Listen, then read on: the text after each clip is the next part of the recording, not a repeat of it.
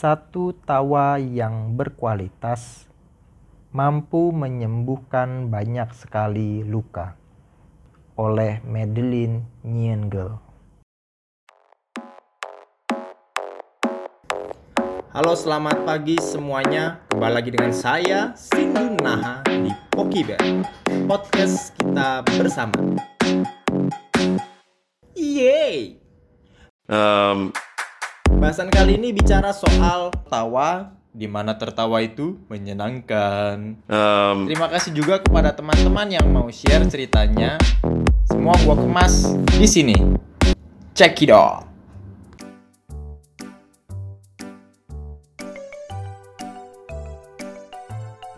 Gua memulai dari diri gua sebagai anak yang lahir di tahun 93 itu berarti gue masuk ke angkatan 90-an di mana waktu gue kecil SD gitu sering banget tuh kita main bola. Gue ingat betul biasanya timnya kan dua ya. Terus isi satu orangnya satu apa satu timnya itu lima orang gitu. Nah kita biasanya main apa kecadangan jadi bisa ganti-gantian nah yang membedakan di pertandingan ini cenderung adalah pemainnya.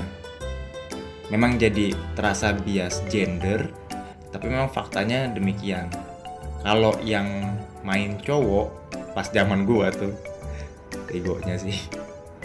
Itu kalau ngelihat bola tuh nggak bisa bedain kadang-kadang antara mana bola mana kaki. Nah jadi pas udah ditendang dikeker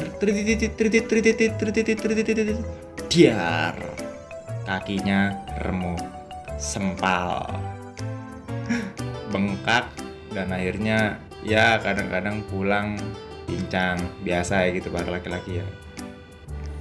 Lalu yang membedakan juga kalau cewek itu main itu kayak apa ya kayak berasa ada persekutuan rohani gitu. Jadi kalau misalnya ada bolanya ke kanan tuh cewek-cewek tuh pada bilang tuh ah bolanya ke sana. Ayo. Wow semuanya geruduk geruduk geruduk geruduk geruduk geruduk geruduk tendang sosok sosok nendang gitu ya. Sosok nendang. Terus tiba-tiba bolanya keluar lagi. Ah bolanya ke sana. Geruduk geruduk geruduk geruduk geruduk gua kalau jadi kipernya lah gue tinggal pergi. Main catur kali gue ngopi kali gue lah gimana kagak itu kocaknya tuh kalau di zaman gue kecil itu bola. Masuk kotak penalti aja kagak. Jadi kayak rame-ramean doang gitu kan jarang main apa cewek sama cowok itu kan campur kan jarang gitu ya. Nah suatu waktu biasa kan kalau permainan bola gitu kan selalu ada istirahatnya ya. Biasanya kalau eh, jam 12 lagi sholat biasa kan kami semua berhenti. Karena kami menghargai orang-orang yang eh, teman-teman kami yang beragama muslim jadi mereka sholat dulu. Biasa juga jam 3 kami berhenti. Kocaknya pas gua lagi main entah kenapa ya anak-anak zaman gua tuh pada tekbal kali ya, pada punya ilmu kebal kali ya. Jam 3 kan sholat tuh ya. Orang mah pada sholat ya namanya anak-anak sih juga sholat juga kagak ya jarang-jarang gitu.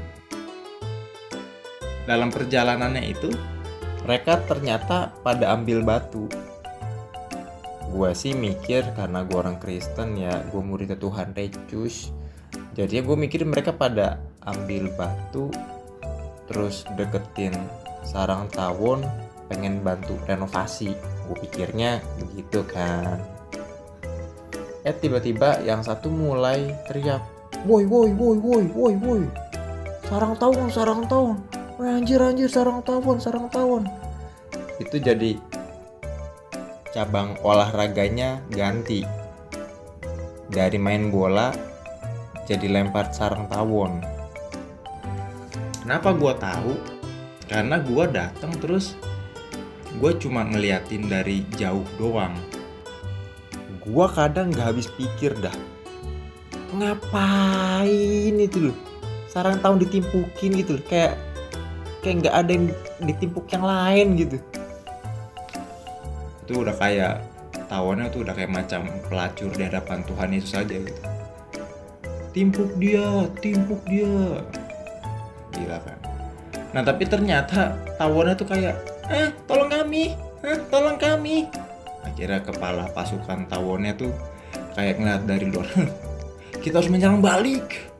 Kita tidak boleh kalah dari mereka. Ya namanya peperangan tentu yang dicari melemahkan kan ya Eh, strateginya biasanya melemahkan. Dan biasanya namanya melemahkan diserang yang paling lemah dulu supaya berkurang jumlahnya gitu ya. Terus pas tawonnya ayo kita keluar gitu ya. Pas pas mereka keluar wah si anjing pegang batu nih. Wah si kampret juga pegang batu nih. Tiba-tiba yang kena gue. Mereka yang nimpu gue yang kena ya pada akhirnya gue percaya teman-teman gue punya ilmu kebal. Alhasil bengkak gue tau gitu gue jadi sekutunya tawannya gue timpukin aja teman-teman gue sekalian.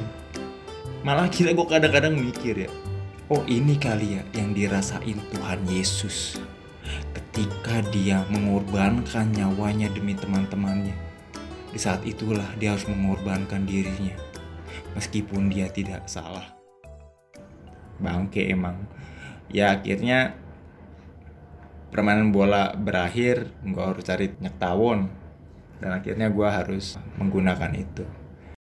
Entah kenapa kayaknya gue ngerasa itu jadi kayak rasa balas dendam gitu. Gue bilang Hah, lu boleh menuntut gue lu boleh menyakiti gue tetapi darah teman-teman lu ada di minyak tawon ini.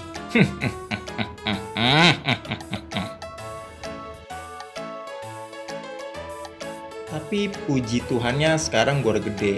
Gila kan, udah perut buncit, rambut semakin botak Ya terima kasih atas alam yang bekerja sama dengan baik Rambut gue rontok setiap hari. Dan ketika gue udah besar gini Gue udah masuk ke profesi pembawa kasih cuy Gitu ya, pembawa pembawa kasih Biasanya kan kami kan berkhotbah gitu.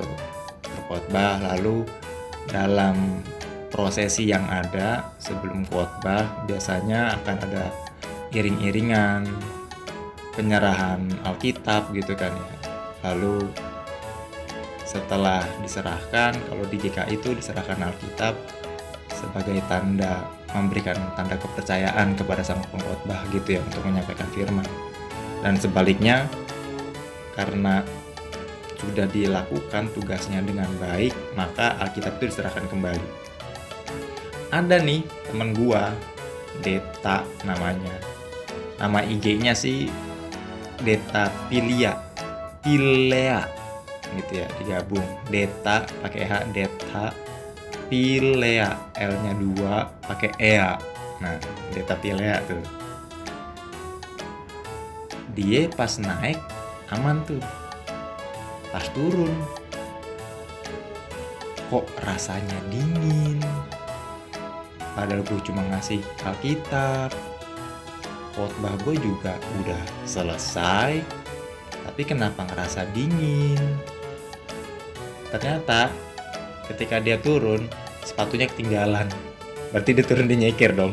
Dia turun terus akhirnya kayak lu kalau lu di posisinya dia gimana sih lu bayangin dah lu kayak ngerasa seluruh mata jemaat itu tertuju kepada lu. Dan bayangkan semuanya hmm, Tuhan Yesus kenapa pencobaan ini tidak cepat berlalu Tuhan? Nah gue nggak tahu nih si Deta nih setelah dia turun dari mimbar nggak pakai sepatu dia naik lagi tuh ambil sepatunya atau enggak gue nggak tahu. Tapi emang gue kasih tahu yang namanya ketinggalan itu benar-benar nggak enak percaya sama gue gue pernah belanja. Gue belanja dengan semangat dong. Lu bayangin pas gue di gereja gue begitu laparnya tapi gue harus menabung karena ada corona kayak begini gue akhirnya makan nasi tempe tahu. Nasi tempe tahu indomie. Nasi tempe tahu indomie gitu ya. Tujuannya sebenarnya buat masak sendiri dan supaya sehat sih karena corona kan nggak percaya lagi ya. Ini mana nih yang kena corona mana kagak gitu ya. Akhirnya gue ke pasar dong. Gue bawa motor. Gue bawa motor parkir tuh. Gue masuk ke dalam gue pilih toko bumbu. Karena barangnya gue udah punya semua. Udah pilih jahe daun jeruk. Gue udah nawar bahkan gue masih inget harganya 30 ribu. Gue masih inget itu si abang-abangnya gue bilang hmm, si Cubitus. Gue beli kan. Gue udah semangat dong sampai di pastori gue buka dong belanjaan gue kok belanjaan gue nggak ada? Kan gue mikir ya nggak mungkin dong. Tadi gue udah bawa turun semua kok. Nggak ada nih gue cari. Gue langsung kayak punya konspirasi gitu. Ini jangan-jangan nih ada yang berusaha untuk menyelundupkan barang gue nih gue harus cari tahu ini siapa orang. Gue yakin salah satu di antara mereka pasti adalah pelakunya gue awalnya mikir begitu beneran. Karena gue ngerasa kan ada orang lalang terus gue pikir ngapain ya orang ambil daun jeruk daun salam ya?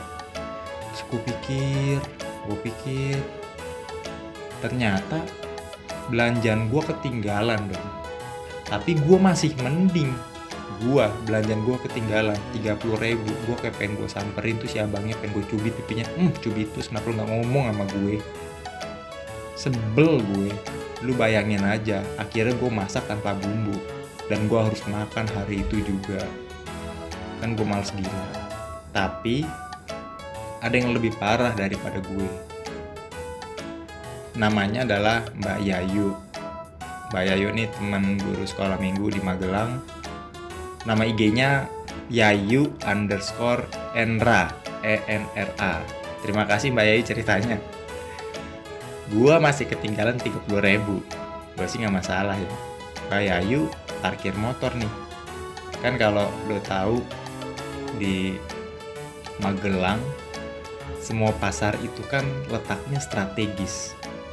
Dekat perkantoran sama dekat perumahan. Karena memang dia jaraknya tidak begitu jauh sana kemari gitu ya. Terus udah beli barang-barang dan biasanya kan namanya ibu-ibu kan lebih ngerti ya jadi tahu belanjaannya. Nah pulang tuh dia kok rasanya ringan ya? Sampai rumah sampai dalam perjalanan gitu dia absen. Eh, belanjaannya ada. Sepatu sepatu kayak deta. Ah nggak ketinggalan. Gue nyeker dong di pasar? Nggak mungkin kan ya belanjaan belanjaan. Ah masa gue kayak Elia? Nggak mungkin.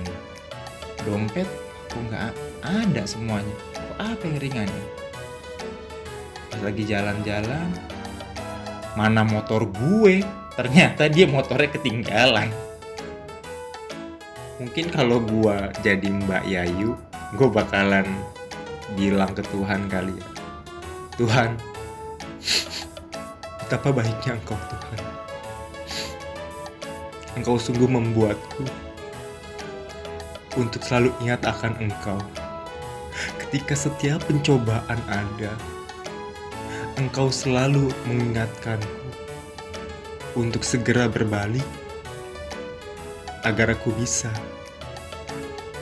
kembali kepada motorku. Terima kasih Tuhan Yesus. Amin.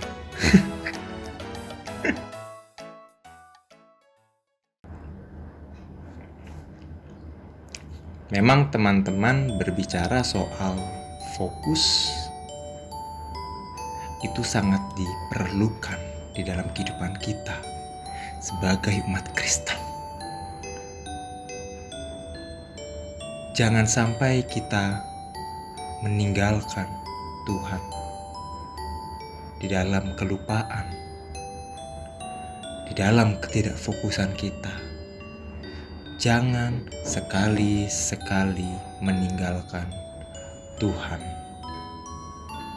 Karena siapa tahu sesungguhnya yang tertinggal adalah kita sendiri. Amin. Semoga bermanfaat. Thanks ya sudah dengerin. Hihi.